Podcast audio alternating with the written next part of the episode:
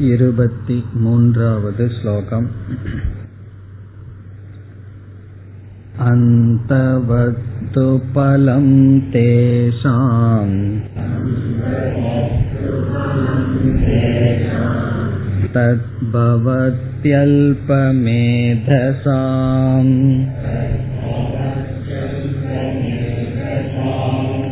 देवान् देवयजो यान्ति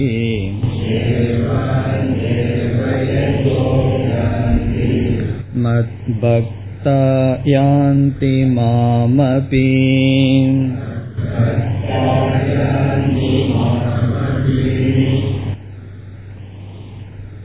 இருபத்தி மூன்றாவது ஸ்லோகம் வரை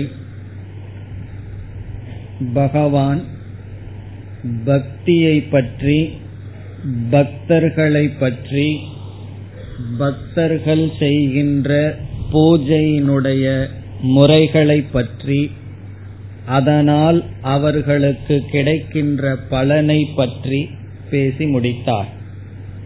யார் யார் எந்தெந்த தேவதைகளை எந்தெந்த விருப்பத்துடன் எந்தெந்த முறையில் வழிபடுகிறார்களோ அவர்களுக்கு அந்தந்த தேவதையிடம் ஸ்ரத்தையை நான் வளர்க்கின்றேன் என்று பகவான் கூறி அந்த ஸ்ரத்தையுடன் மேன்மேலும் அவர்கள் வழிபட்டு அவர்கள் விரும்பிய பலனை அடைகிறார்கள். உண்மையில் பலனை கொடுப்பது ஈஸ்வரனாகிய நான் என்று சொன்னார். பிறகு இருபத்தி மூன்றாவது இந்த ஸ்லோகத்தில் அவர்கள் அடைகின்ற பலன் எப்படிப்பட்டது என்றால் அந்தவத் தேஷாம் பலம். சகாம பக்தர்களினால் அடையப்படுகின்ற பலன் அந்தவது முடிவுக்கு உட்பட்டது. அனித்தியமானது என்பது பொருள். பிறகு நமக்கு சந்தேகம் வரலாம் அனித்தியமாக இருக்கட்டுமே என்றால். வேறு சில தன்மைகளையும் சென்ற வகுப்பில் பார்த்தோம். துஷ்பூரத்துவம் அவர்கள் அடைகின்ற பலன் அவர்களை நிறைவு செய்யாது. எதை நான் அடைந்தால் எனக்கு நிறைவு கிடைக்கும் என்று அதிகமான ஆயாசத்துடன் ஆயாசம் என்றால் முயற்சி. முயற்சி பொருள் காலம் இவைகளையெல்லாம் செலவிட்டு ஒரு பொருளை நான் அடைகின்றேனோ இறுதியில் நான் எதை உணர்கின்றேன்? அந்த பொருள் என்னை நிறைவுபடுத்தாது. பிறகு மனம் வேறு பொருளுக்கு செல்கின்றது. இவ்விதம் சம்சாரமானது தொடர்ந்து வருகிறது. ஆகவே அவர்கள் என்னிடமிருந்து அல்லது தேவதைகளிடமிருந்து எதை கேட்கிறார்களோ அதனால் நிறைவடைய மாட்டார்கள். பிறகு கேட்கலாம் அப்படி இருக்கும் பொழுது நீங்கள் ஏன் நிறைவடைய முடியாத பலனை அவர்களுக்கு கொடுக்கிறீர்கள்? என்று ஒரு பக்தன் கேட்கலாம். அதற்கு பகவான் கூறுவார் அவர்கள் அப்படிப்பட்ட பொருளைத்தான் நாடினார்கள். ஆகவே அதைத்தான் நான் கொடுக்கின்றேன். இவ்விதம் தேவான் தேவயஜோ யாந்தி. பூலோகத்தில் இருக்கும் பொழுது அனித்தியமான பொருள்களை அடைந்து அவர்கள் நிறைவற்றவர்களாகவே இருக்கிறார்கள். இறந்ததற்கு பிறகும் அவர்கள் எந்த தேவதையை வழிபட்டார்களோ அந்த தேவதையை அடைகிறார்கள். அந்த லோகத்துக்கு செல்கிறார்கள். பிறகு சென்று என்ன நடக்கும் என்றால் அந்த புண்ணியம் தீரும் வரை அங்கு அனுபவிப்பார்கள். பிறகு மீண்டும் பிறப்புக்கு வருவார்கள். இவ்விதம் சம்சார சக்கரத்திற்குள் இருந்து வருவார்கள். இவர்கள் யார் என்றால் சகாம பக்தர்கள். ஆசையினால் அறிவை இழந்த பக்தர்கள். பிறகு மத் பக்தாக மாம் அபி யாந்தி. சில நிஷ்காம பக்தர்கள் எனக்கு பூலோகம் அல்லது மற்ற லோகம் சுகம் வேண்டாம் என்று வைராகியத்தை அடைந்து ஜிக்ஞாசுவாக வந்த பக்தர்கள் ஈஸ்வரனை அடைய வேண்டும் என்ற நோக்கத்தில் ஈஸ்வரனை வழிபட்டு மத் பக்தாகா இறுதியில் ஈஸ்வரனை அடைகிறார்கள். இந்த இடத்துல ஈஸ்வரனை எப்பொழுது அடைதல் என்றால் ஈஸ்வரனுடைய நிலையை அடைகிறார்கள் பூர்ணத்துவத்தை அடைகிறார்கள் அல்லது மோக்ஷத்தை அடைகிறார்கள். இவ்விதம் இந்த இருபத்தி மூன்றாவது ஸ்லோகம் வரை பக்தர்களை பற்றிய பக்தியை பற்றிய அதனுடைய பலனை பற்றிய விசாரத்தை பேசினார். இனி அடுத்த ஸ்லோகங்களில் வேறு கருத்துக்கு பகவான் வருகின்றார். இருபத்தி நான்கு. அவ்வியக்தம் வியக்திமாபன்னம்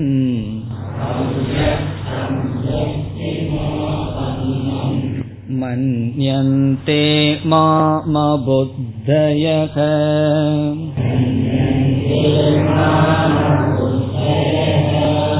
परं भावमजानन्तः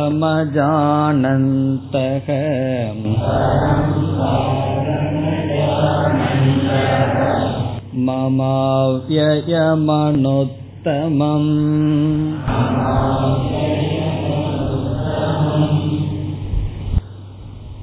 இருபத்தி நான்காவது ஸ்லோகத்திலிருந்து இருபத்தி ஆறாவது ஸ்லோகம் வரை பரா பிரகிருதியின் சொரூபத்தை பகவான் கூறுகிறார் பரா பிரகிருதியின் சொரூபத்தையும் அதை அறிந்து கொள்வதனுடைய கடினத்தையும் கூறுகின்றார். துர்விக்னேயத்துவம் துர்விக்னேயத்துவம் என்றால் அறிந்து கொள்வது கடினம். அவ்வளவு சுலபமாக அறிந்து கொள்ள முடியாது. பரா பிரகிருதி என்றால் உங்களுக்கு ஞாபகம் இருக்க வேண்டும். இந்த அத்தியாயத்தில் பகவான் எப்படி துவங்கினார்? ஈஸ்வரனுடைய தத்துவத்தை விளக்க நான் இரண்டாக பிரிந்துள்ளேன். அல்லது என்னுடைய சொரூபம் இரண்டாக பிரிக்கப்பட்டுள்ளது.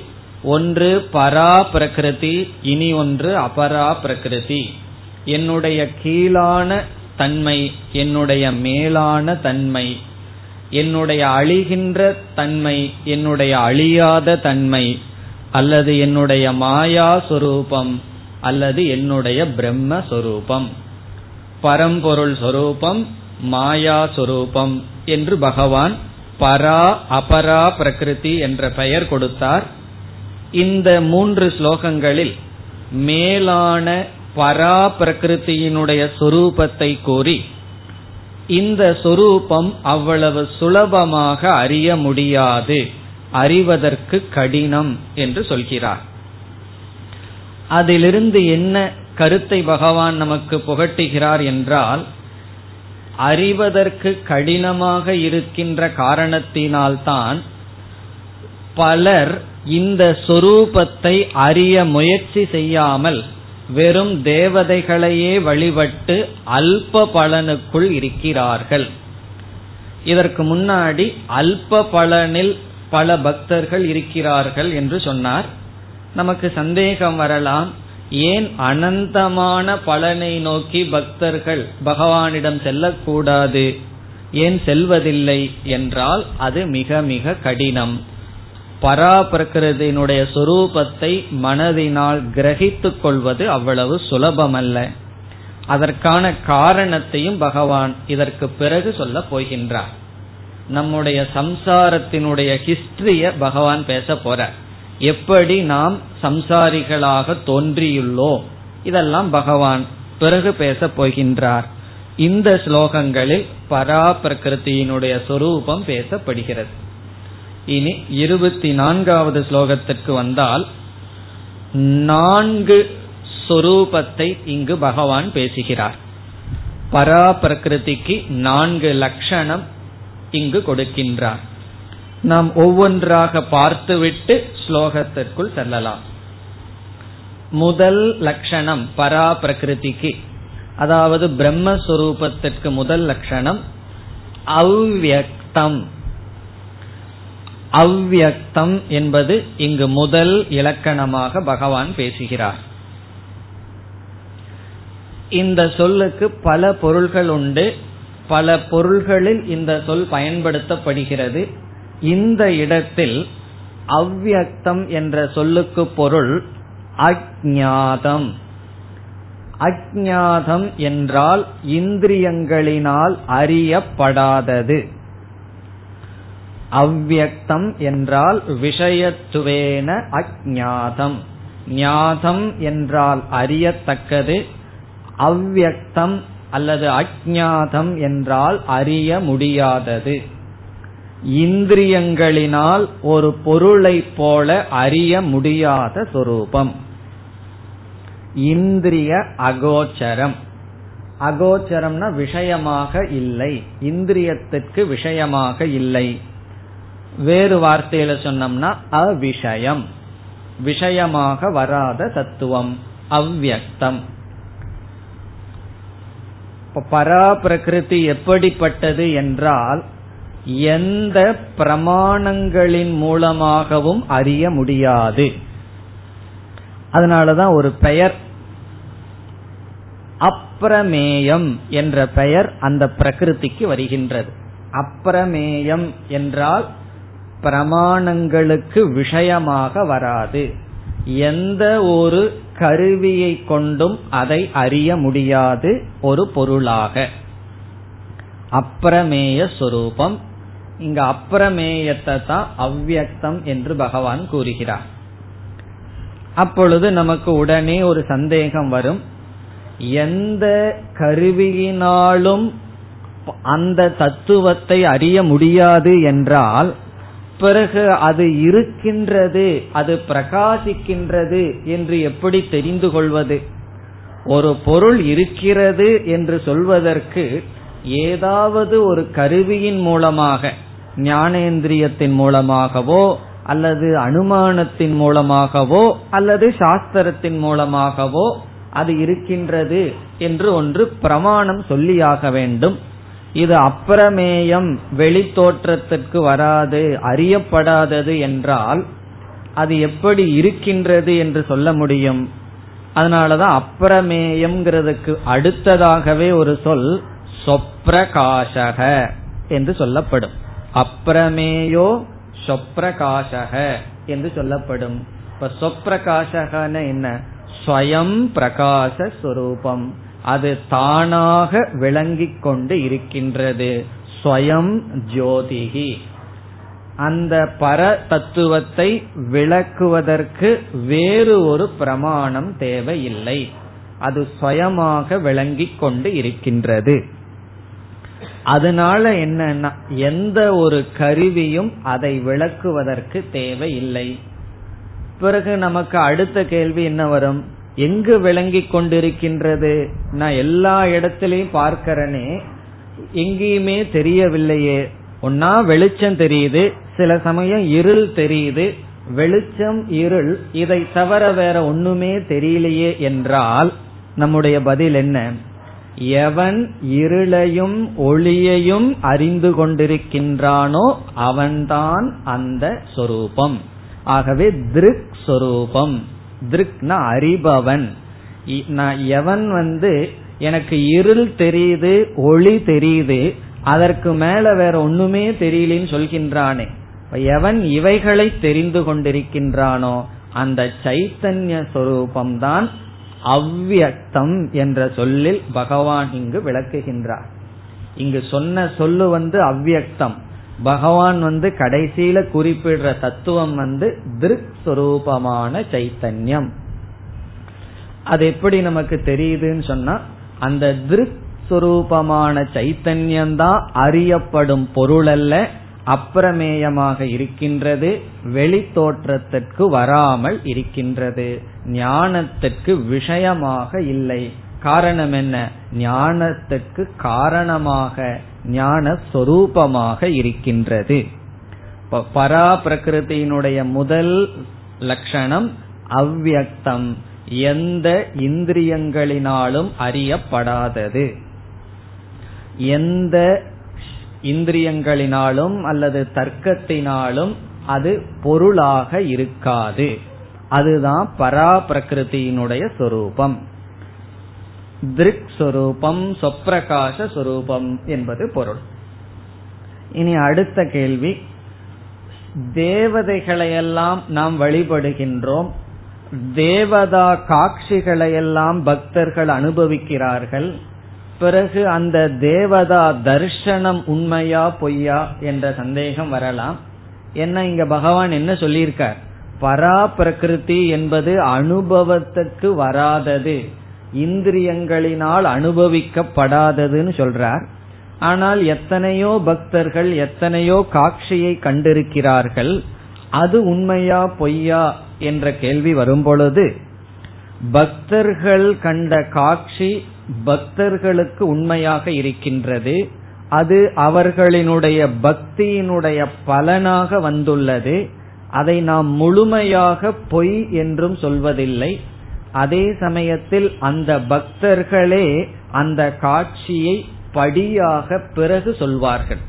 இப்ப ராமகிருஷ்ண பரமஹம்சர் காளி தேவியினுடைய தர்சனத்துக்கு பிறகு என்ன சொன்னார்? ஞானவாளால் நான் காளியை வெட்டி எறிந்தேன் என்று பிறகு கூறுகின்றார். ஆகவே தேவதா தர்சனம் தனிப்பட்ட சில அனுபவங்கள் இவைகளெல்லாம் பக்தர்களுக்கு வருவது என்பது ஒரு வியாபகாரிகமாக நடக்கின்ற உண்மை. அது அவர்களுடைய தவத்தினுடைய பலன். ஸ்ரத்தையை வளர்க்க அது பயன்படும். அதனால் அது முற்றிலும் பொய் அது தவறு அல்லது வெறும் மனதினுடைய கோளாறு என்று நினைத்து விடக் கூடாது. இப்ப தியாகராஜர் வந்து எவ்வளவோ கோடி முறை ராமஜா ராமனுடைய நாமத்தை சொல்லி ராமர் காட்சி கிடைச்சதுன்னு சொன்னா இதெல்லாம் வெறும் மென்டல் ப்ரொஜெக்ஷன் அப்படின்னு சொல்லி விடக்கூடாது அப்படி சொன்னா எல்லாமே மென்டல் ப்ரொஜெக்ஷன் தான். ராமர் என்ன? இந்த உலகமே மனதினால் கற்பிக்கப்பட்டதுதான்.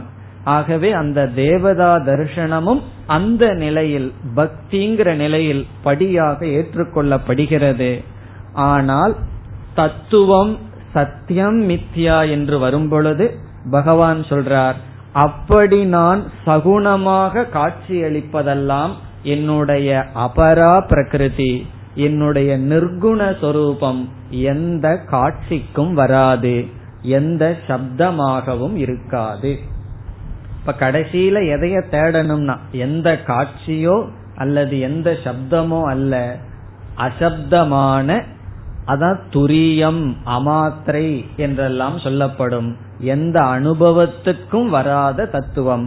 அதைத்தான் இங்கு பகவான் அவ்வியஸ்தம் என்று சொல்கின்றார். அனுபவத்திற்கு வராத எல்லா அனுபவத்துக்கும் காரணமாக இருக்கின்ற தத்துவம் தான் பரா பிரகிருதி இனி இரண்டாவது லட்சணத்திற்கு செல்லலாம். பரம்பாவம் என்பது இரண்டாவது லட்சணம். எதற்கு இரண்டாவது லட்சணம்? பரா பிரகிருதிக்கு இரண்டாவது லட்சணம். பரம்பாவம் என்றால் மேலான சத்தியம் பாரமார்த்திக சத்தியம் என்றும் இருக்கின்ற உண்மை. பரமாத்ம அல்லது மாறாத உண்மை. நாம அனுபவிச்சிட்டு இருக்கிறதெல்லாம் விவகாரத்துக்கு உண்மையா இருக்கு. அதனால இத வியாபகாரிக சத்தியம்னு சொல்லுவோம். கனவு வந்து நமக்கு மட்டும் உண்மையா இருக்கு. அதனால பிராதிபாசிக சத்தியம்னு சொல்லுவோம். ஆனால் என்றும் மாறாமல் இருக்கின்ற சத்தியத்திற்கு பாரமார்த்திக சத்தியம். தமிழ்ல சொல்லணும்னா பேருண்மை என்று சொல்லலாம். அதைத்தான் இங்கு பரம்பாவம். இங்க பாவம்னு சொன்னா எக்ஸிஸ்டன்ஸ் இருப்பு. பரம் என்றால் என்றும் இருப்பது மாறாமல் இருக்கின்ற சொரூபம். சா காஷ்டா சா பராகதிகி என்று கடோபனிஷத்தில் வர்ணிக்கப்படும். அதுவே மேலான உண்மை. அதற்கு மேல் ஒன்று இல்லை என்றும் இருக்கின்ற சொரூபம். இதிலிருந்து பகவானுடைய அபரா பிரகிருதி அபரம்பாவம் என்று தெரிகிறது. அது மாறக்கூடியது நாம ரூபங்கள் சொரூபமாக இருப்பது ஆனால் பரா பிரகிருதி மாறாதது அல்லது என்றும் இருக்கின்ற சத்தியம் சத்திய சொரூபம் என்று பொருள். பிறகு மித்தியாவா இருக்கிறது பொய்யாக தெரிகிறது என்னன்னா அதையும் பகவானிடமிருந்து பிரிக்க முடியாது. அது பகவானுடைய அபரா பிரகிருதி கீழான பிரகிருதி. இனி மூன்றாவது சொல்லுக்கு வருவோம். அவ்வியம். மூன்றாவது லட்சணம் பராப்பிரகிருதிக்கு அவ்வியம். வியம் என்றால் தேய்வு. வியம் என்றால் தேய்வு மாற்றம் அழிவு. அவ்வியம் என்றால் அழியாதது தேயாதது விகாரத்தை அடையாதது. சமஸ்கிருதத்துல செலவுக்கு வியம் என்று சொல்வார்கள். ரொம்ப வியம் ஆயிடுதுன்னா ரொம்ப செலவாயிடுதுன்னு அர்த்தம். பணம் செலவிடுவதற்கும் வியம் என்று சொல்லப்படும். அந்த செலவாயிட்டா என்ன ஆயிருக்குன்னா நம்ம பேங்க் பேலன்ஸ் கொஞ்சம் தேஞ்சிருக்கும் அல்லவா? காரணம் என்ன? கொஞ்சம் குறைஞ்சிருக்குன்னு அர்த்தம். மாறி இருக்குன்னு அர்த்தம். அது வியம் அவ்வியம்னா மாறாமல் இருக்கும். செலவே பண்ண மாட்டான்னு அர்த்தம். யாருக்குமே கொடுக்க மாட்டான். மாறாமல் அப்படியே வைத்து கொண்டிருப்பார்கள். அது அவ்வியம் மாறாத சுரூபம். இங்கு வந்து பிரம்மனுக்கு நம்ம பணத்துக்கு சொல்லல. அது மாறாத சுரூபமா பணம் இருக்காது. அது மாறிக்கொண்டுதான் இருக்கும். இங்கு அவ்வியம் என்றால் மாறாத அழியாத சொரூபம். தேயாதது விகாரமற்றது நாசமற்றது என்று பொருள். அவிகாரக அவிநாசக. நாசமற்ற விகாரமற்ற சொரூபம். காரணம் என்ன? ஏன் பிரம்மத்துக்கு மட்டும் நாசம் வர்றதில்லை என்றால் பிரம்மத்துக்கு அவயவம் எல்லாம் கிடையாது. அந்த பரா பிரகிருதிக்கு கைகால் இருந்ததுன்னு வச்சுக்குவோமே. அப்படி ஏதாவது அவயவங்கள் உறுப்புகள் இருந்தா ஒரு உறுப்பு நாசம் அடைய அடைய அந்த உறுப்பை உடையவனுக்கு நாசம் வந்து கொண்டே இருக்கும். அல்லது இரண்டாவது ஒரு பொருள் இருந்தா நம்ம வந்து நாசப்படுத்தலாம். பொதுவா நாசம் அல்லது தேய்வு ரெண்டு விதத்துல வரும். வெளியிருந்து வந்து நாசப்படுத்தலாம் அல்லது நமக்குள்ளேயே நாசம் ஏற்படலாம். நம்முடைய உடலிலேயே கைகால்கள் எல்லாம் சோர்வடைந்து நாசம் அடையலாம் அல்லது வெளியிருந்து கிருமிகள் வந்து உடலுக்குள்ள நாசத்தை படுத்தலாம். பிரம்மனுக்கு வெளியே உள்ளன்னு ஒண்ணு கிடையாது. பிரம்மனுக்கு கையும் காலும் கிடையாது. ஆகவே அவ்வியம் என்று சொல்லப்படுகிறது. இனி நான்காவது லட்சணத்திற்கு வரலாம். இது ரொம்ப அழகான லட்சணம். அனுத்தமம். அனுத்தமம் என்பது நான்காவது லட்சணமாக பகவான் பராபிரகிருதிக்கு சொல்றார். அனுத்தமம் என்றால் இதற்கு மேல் அடைய வேண்டியது ஒன்று கிடையாது. இதற்கு மேல் உத்தமமானது ஒன்று கிடையாது. பரம புருஷார்த்த ரூபம் என்று பொருள். பரம புருஷார்த்த ரூபம்னா இதத்தான் நாம மேக்சிமம் அடைய முடியும். நிரதிசயம் என்று பொருள். அதிசயம்னா அதற்கு மேல கொஞ்சம் இருக்கு. நிரதிசயம்னு சொன்னா அதற்கு மேல ஒன்று கிடையாது. நம்ம வாழ்க்கையில எதை அடைஞ்சாலும் அதுக்கு மேல அடையிறதுக்கு வாய்ப்பு இருக்கு. அதற்கு மேல வந்து அடைஞ்சிட்டே போலாம். ஒரு நிறைவில்லாம நம்ம அடைஞ்சிட்டே போலாம். ஒரு நல்ல உணவு ஒரு வேலை கிடைச்சதுன்னு வச்சுக்கோமே நாம விரும்புற எல்லா ஐட்டம் இருக்கு நாம விரும்புற மாதிரி செய்யப்பட்டிருக்குன்னு வச்சுக்குவோமே அது வந்து நம்ம அடைஞ்ச வேண்டியது அடைஞ்சாச்சுன்னு நினைக்க தோன்றும். ஒரு கால் அந்த உணவை பாதி வயிறு சாப்பிட்டோம் அப்படின்னா சாப்பிட்டதுக்கு அப்புறமே துக்கம் இருக்கும். ஏன்னா இன்னும் பாதி வயிறு இருக்கு மீதி சாப்பிடலாம். ஆனா வெளிய பொருள் பதார்த்தம் இருக்கேன்னு சாப்பிட்டதுக்கு அப்புறமும் துயரம். சரி முழு வயிறு சாப்பிட்டு அதற்கு மேல கொஞ்சம் சாப்பிட்டோம்னா துக்கம் வந்துடும் கஷ்டமா இருக்கும். மலைப்பாம்ப போல நெளிஞ்சிட்டு இருக்க வேண்டியது இருக்கும் ஒரு அரை மணி நேரம். காரணம் என்ன? அதிகமா சாப்பிட்டோம். சரி அளவா சாப்பிடலாம் அப்படின்னு அளவா தான் சாப்பிட்டோம்னா என்ன ஆகும் தெரியுமோ? இதே போல அடுத்த வேலையும் கிடைக்குமான்னு துக்கம் வந்துடும் அப்படி எதை வாழ்க்கையில் அடைஞ்சாலும் அதன் பூர்ணமா அடைஞ்சாலும் அபூர்ணம். அப்படின்னு என்ன? பூர்ணமா எதையுமே அடைய முடியாது. அதற்கு மேல் அடைய வாய்ப்பு இருக்கிறது. சில பேர் வந்து சாப்பிட்டு சொல்லுவார்கள் வயிற்றுல இடம் இல்ல இருந்தா இன்னும் கொஞ்சம் சாப்பிட்டுருக்கலாம் அதுக்கப்புறம் சோகம். இவ்வளவு மூணு டம்ளர் பாயசத்தை குடிச்சாச்சு. அதற்கு பிறகு என்னன்னா மறுபடியும் ஒரு துக்கம் வந்திருக்கு. இனி ஒரு டம்ளர் குடிக்க முடியலையே அப்படின்னு ஒரு துக்கம். காரணம் என்ன? இதே போல இதே காம்பினேஷன்ல அடுத்த முறை வரும்னு என்ன நிச்சயம் இருக்கு? அப்படி எதையுமே நிறைவாக அடைய முடியாமல் இருக்கின்றது. இங்கு சொல்றார் பகவான் இந்த பரா பிரகிருதி இருக்கே இதுதான் உத்தமத்துக்கும் உத்தமமாக இருப்பது. இதை அடைந்தால் இதனுடைய நிலை என்னன்னா அதற்கு மேல் மனது ஒன்றை அடைய வேண்டும் என்று ஏங்கி நிற்காது.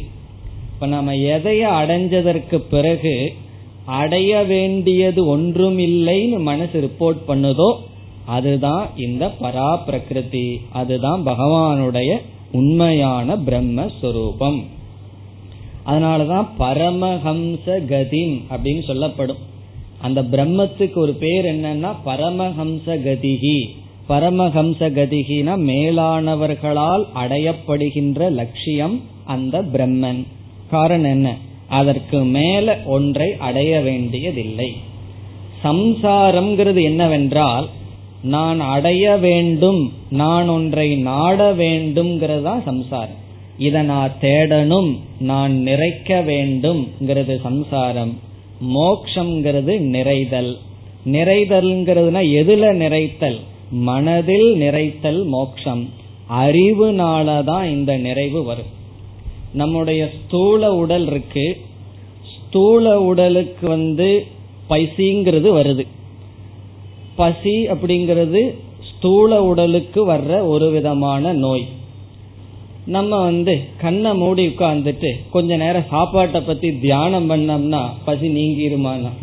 கொஞ்சம் அதிகமாகும். தியானம் கொஞ்சம் எக்ஸ்ட்ரா பண்ணோம்னா பசி அதிகமாகும். காரணம் என்னன்னா ஸ்தூல உடலுக்கு வருகின்ற நோய்க்கு பரிகாரமா ஸ்தூலம்தான் வந்தாகணும். ஸ்தூல உடலை நிறைவுபடுத்துறதுக்கு பரிகாரமா வேறொரு ஸ்தூல ஆகாரம் வரணும். அதே போல சம்சாரம் மன குறை அப்படிங்கிறது ஸ்தூலமா கிடையாது. அது ரொம்ப சூக்மமாக இருக்கின்றது. இப்ப சூக்மமா நம்முடைய மனதில் இருக்கின்ற குறைய நம்ம ஸ்தூலமான பொருள்களை வச்சு நிறைவுபடுத்த பார்க்கிறோம். அது எப்படி முடியும்? அங்கேயும் சூக்மமான அறிவை கொண்டுதான் நிறைக்க முடியும். இப்ப நம்முடைய சம்சாரம்ங்கிறது சூக்மமான மனதினுடைய அதிருப்தி.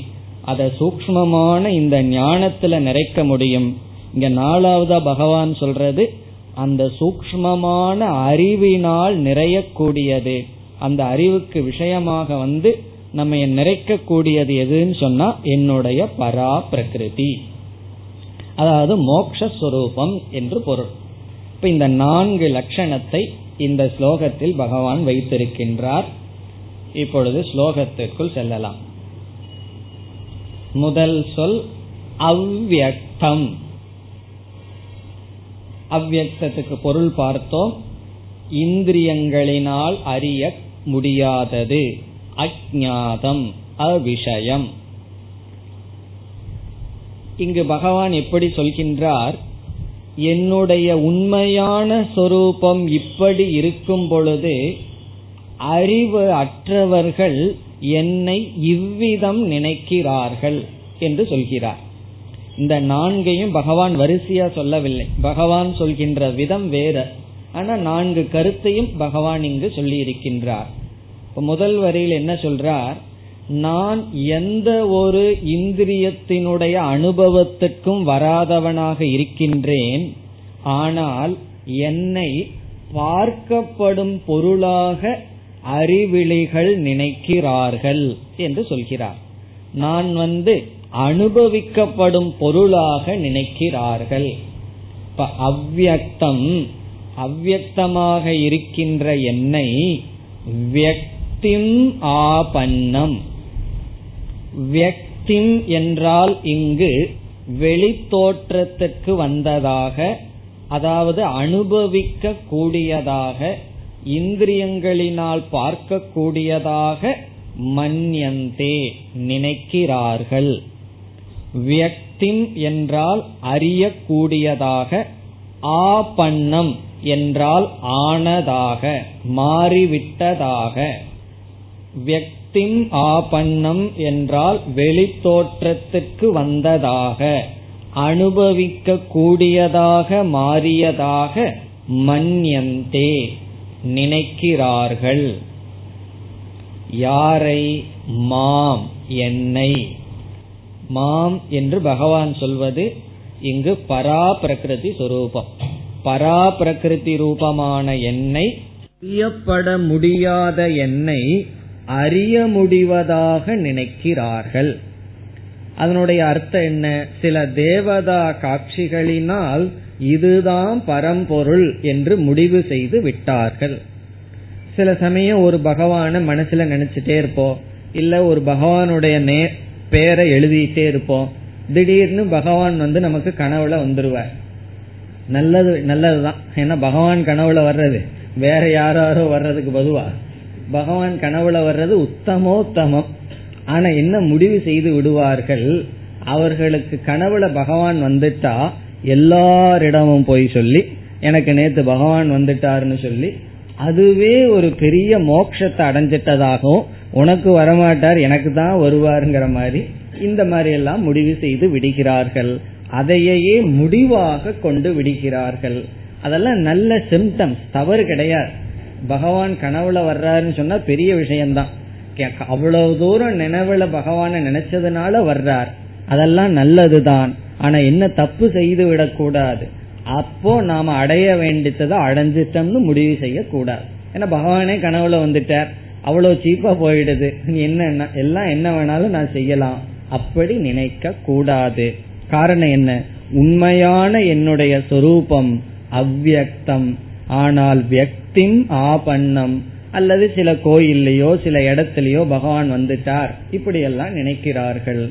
வியக்திம் ஆபன்னம் வெளித்தோற்றத்திற்கு வந்ததாக மன்யந்தே கருதுகிறார்கள். யார்? அபுத்தயக. முதல் வரியில கடைசி சொல் அபுத்தயக. அபுத்திகின என்ன அர்த்தம்? புத்தி அற்றவர்கள். அபுத்தயகன புத்தி இல்லாதவர்கள்.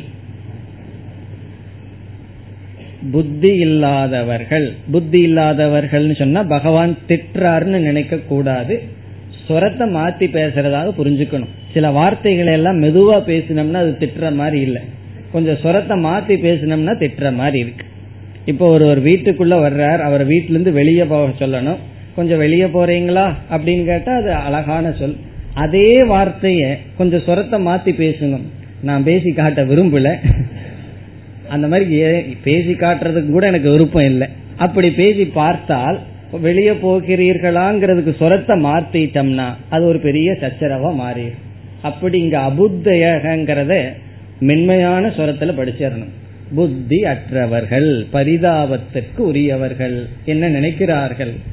வெளித்தோற்றத்திற்கு வராத தத்துவத்தை வெளித்தோற்றத்திற்கு வந்ததாக கருதுகிறார்கள். பிறகு இரண்டாவது வரைக்கும் வந்தால் பரம்பாவம் அஜானந்தக.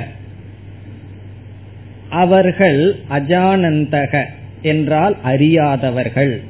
எதை அறியாதவர்கள்? பரம்பாவம் என்னுடைய மேலான உண்மையை பேருண்மையை பாரமார்த்திக சத்தியத்தை அறியாதவர்கள். நம்ம நான்கு பார்த்தோம். முதல் வரியில அவ்வியக்தம் இப்பொழுது பரம்பாவம். பரம்பாவம்ங்கிறதுக்கு பொருள் பார்த்து விட்டோம். என்றும் உள்ள சத்தியம் பாரமார்த்திக சத்தியம் அதை அறியாதவர்கள். பரம்பாவம் அஜானந்தக. பிறகு வேறு எதையும் அவர்கள் அறியவில்லை. மம அவ்யயம் அனுத்தமம். இதையெல்லாம் அவர்கள் அறியவில்லை என்று பகவான் சொல்றார்.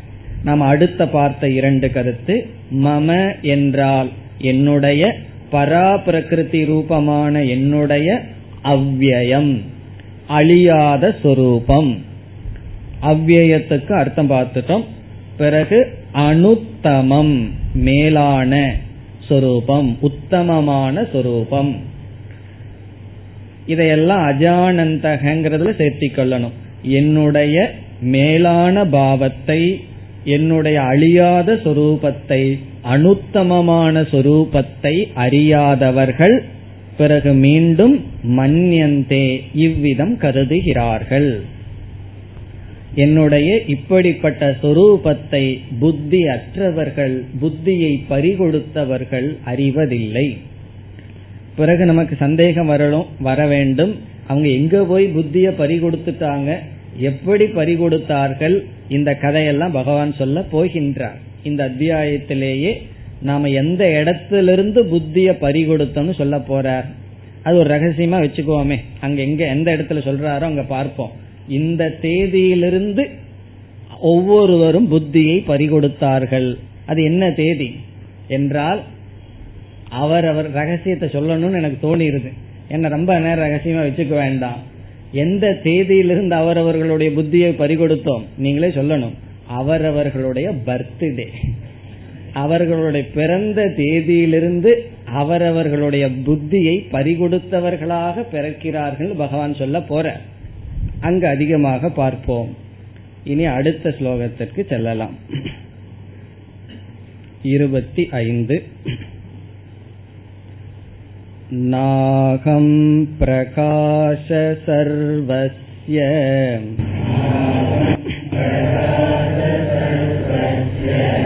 योगमाया समावृतः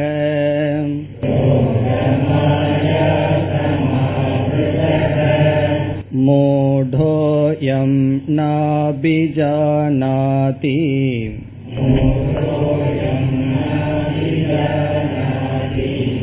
लोको मामजमव्ययम्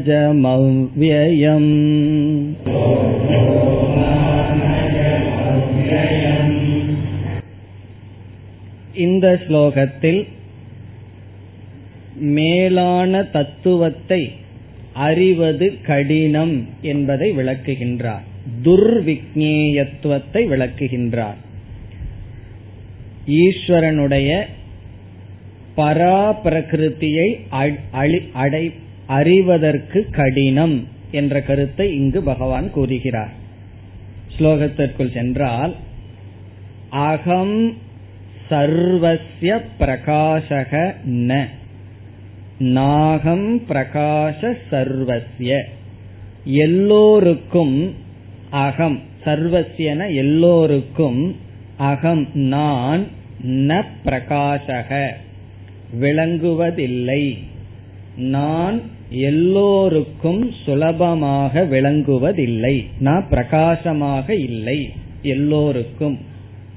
இந்த இடத்துல எல்லாருக்கும் சொன்னா விதி விளக்க தவிர சிலரை தவிர எல்லோருக்கும் நான் விளங்குவதில்லை. அகம் ந பிரகாசக சர்வசிய காரணம் என்ன? பகவான் வந்து எல்லோருக்கும் அவ்வளவு சுலபமாக விளங்குவதில்லைன்னு சொன்னா பகவான் சொல்றார் நான் மாயையினால் மறைக்கப்பட்டவனாக இருக்கின்றேன் என்று சொல்கின்றார். அடுத்த பகுதியில் யோக மாயா சமாவிருத்தக. ஆவிருத்தக சமாவிருத்தக என்றால் மறைக்கப்பட்டுள்ளேன். அகம் சமாவிருத்தக. நன்கு மறைக்கப்பட்டவனாக நான் இருக்கின்றேன். இப்ப பகவான் சொல்றார் நான் எப்படி இருக்கேன்னா மறைக்கப்பட்டவனாக இருக்கின்றேன். மறைஞ்சிருக்காரா பகவான். எதனால யாரு பகவான மறைச்சிருக்கா? மாயா. மாயையினால் மறைக்கப்பட்டுள்ளேன். இந்த மாயை எப்படிப்பட்டது? யோக மாயா இந்த இடத்துல யோகம் என்றால் மூன்று குணங்களினுடைய சேர்க்கை என்று பொருள். குணானாம் யுக்திகி யோகக மூன்று குணங்களினுடைய சேர்க்கை யோகம்.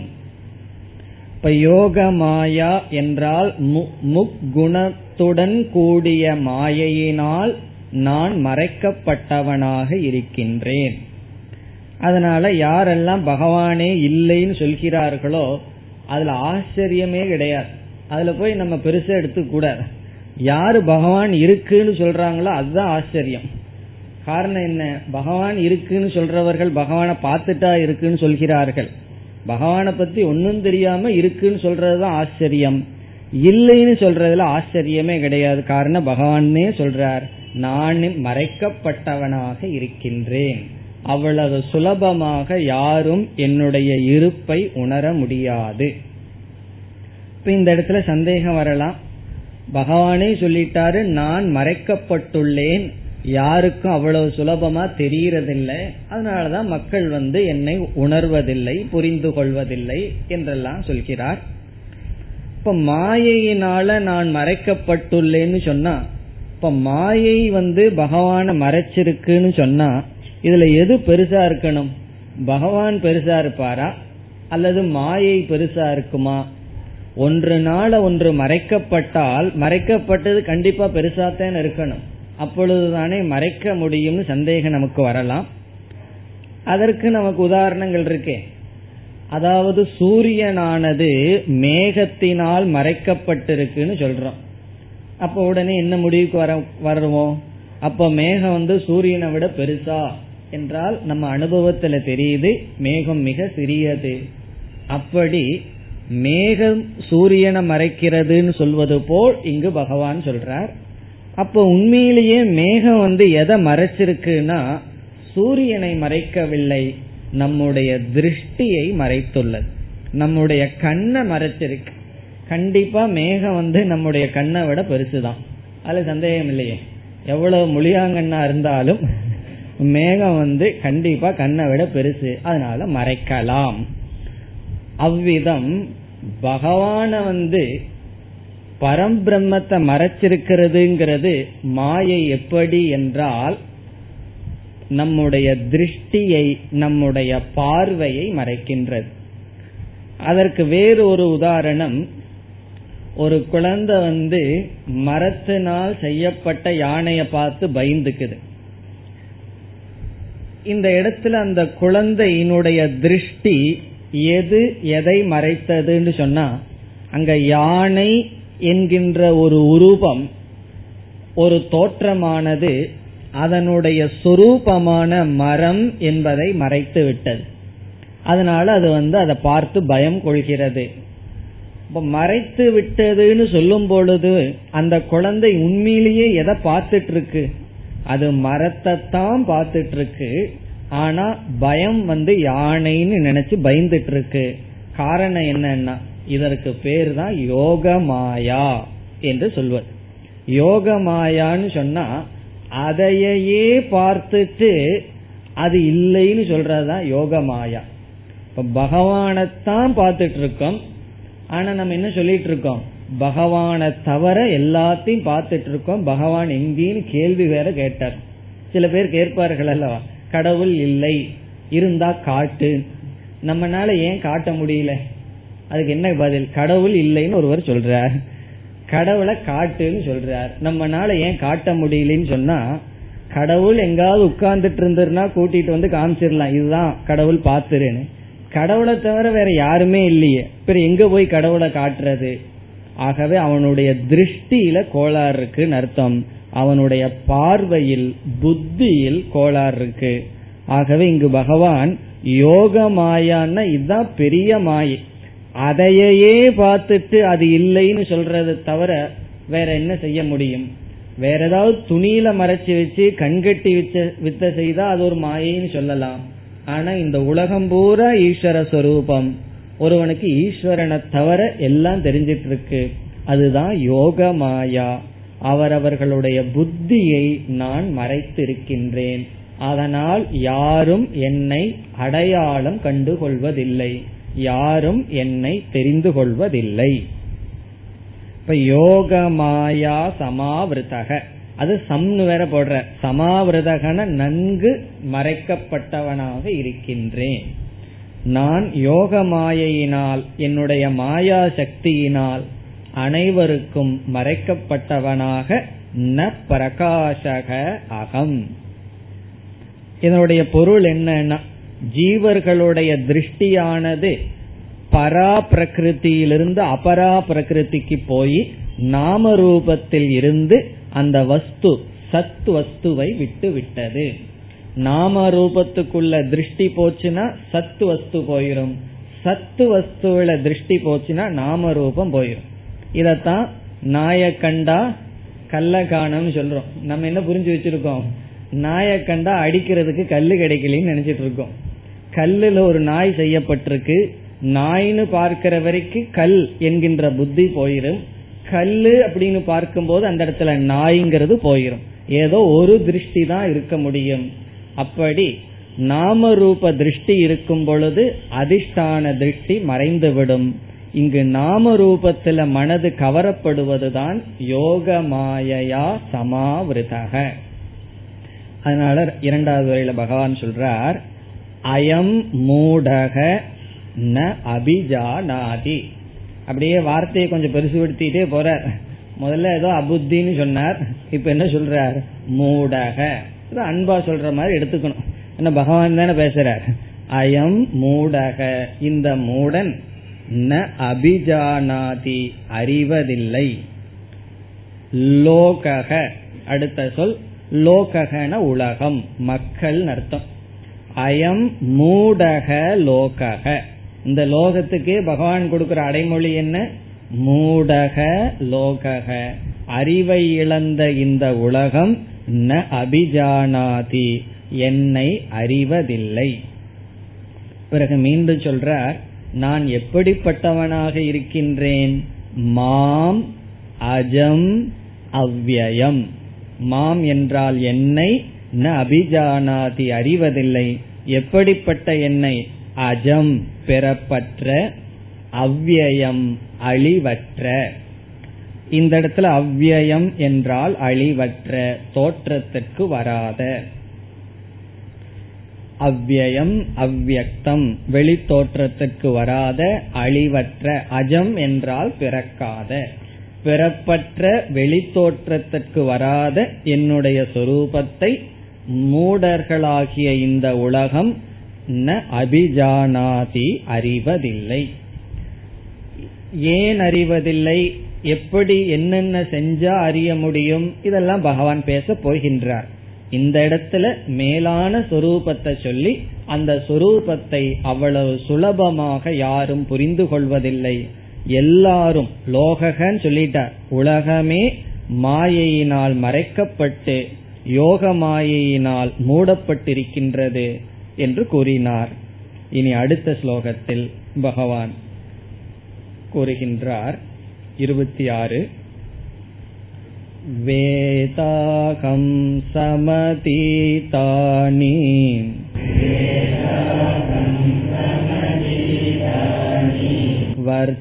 वर्तमानानि चार्जुन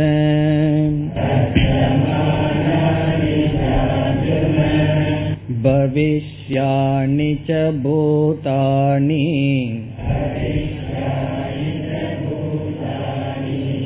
मां तु वेद न कश्चन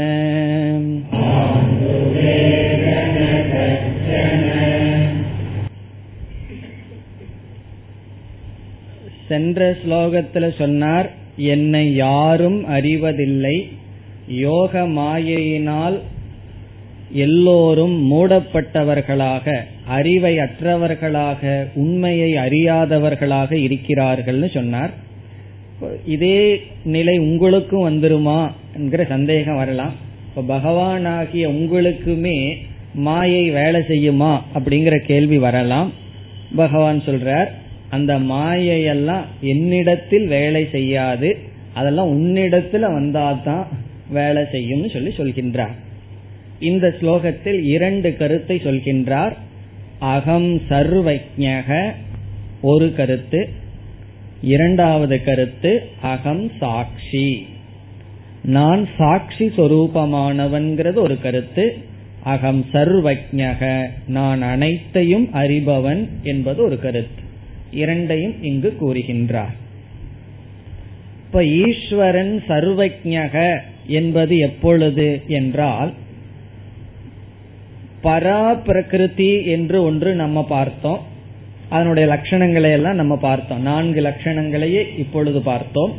அந்த மேலான பிரகிருதியுடன் மாயாங்கிற தத்துவத்தை சேர்ந்து பார்த்தால் அப்பொழுது அந்த ஈஸ்வரனுக்கு சர்வஜக என்ற ஒரு பெயர் வருகின்றது. சர்வஜக என்றால் அனைத்தையும் அறிபவர்.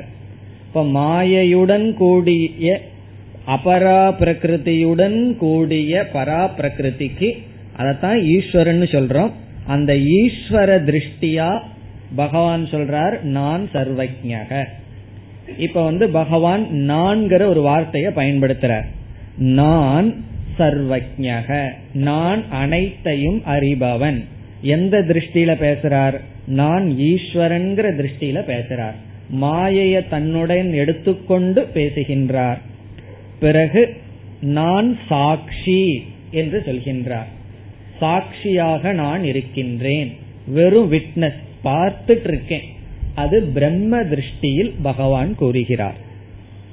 இப்ப பகவான் வந்து மாயையுடன் சேர்ந்து நான்கிற சொல்லுக்கு இங்க ரெண்டு அர்த்தம் பார்க்க போறோம். நான்கிற சொல்லுக்கு ஈஸ்வர திருஷ்டியா அர்த்தம் பார்த்தா சர்வஜக பிரம்ம திருஷ்டியா நான்கிறதுக்கு அர்த்தம் பார்த்தா சாட்சி. இப்பொழுது முதல் திருஷ்டிக்கு வரலாம்.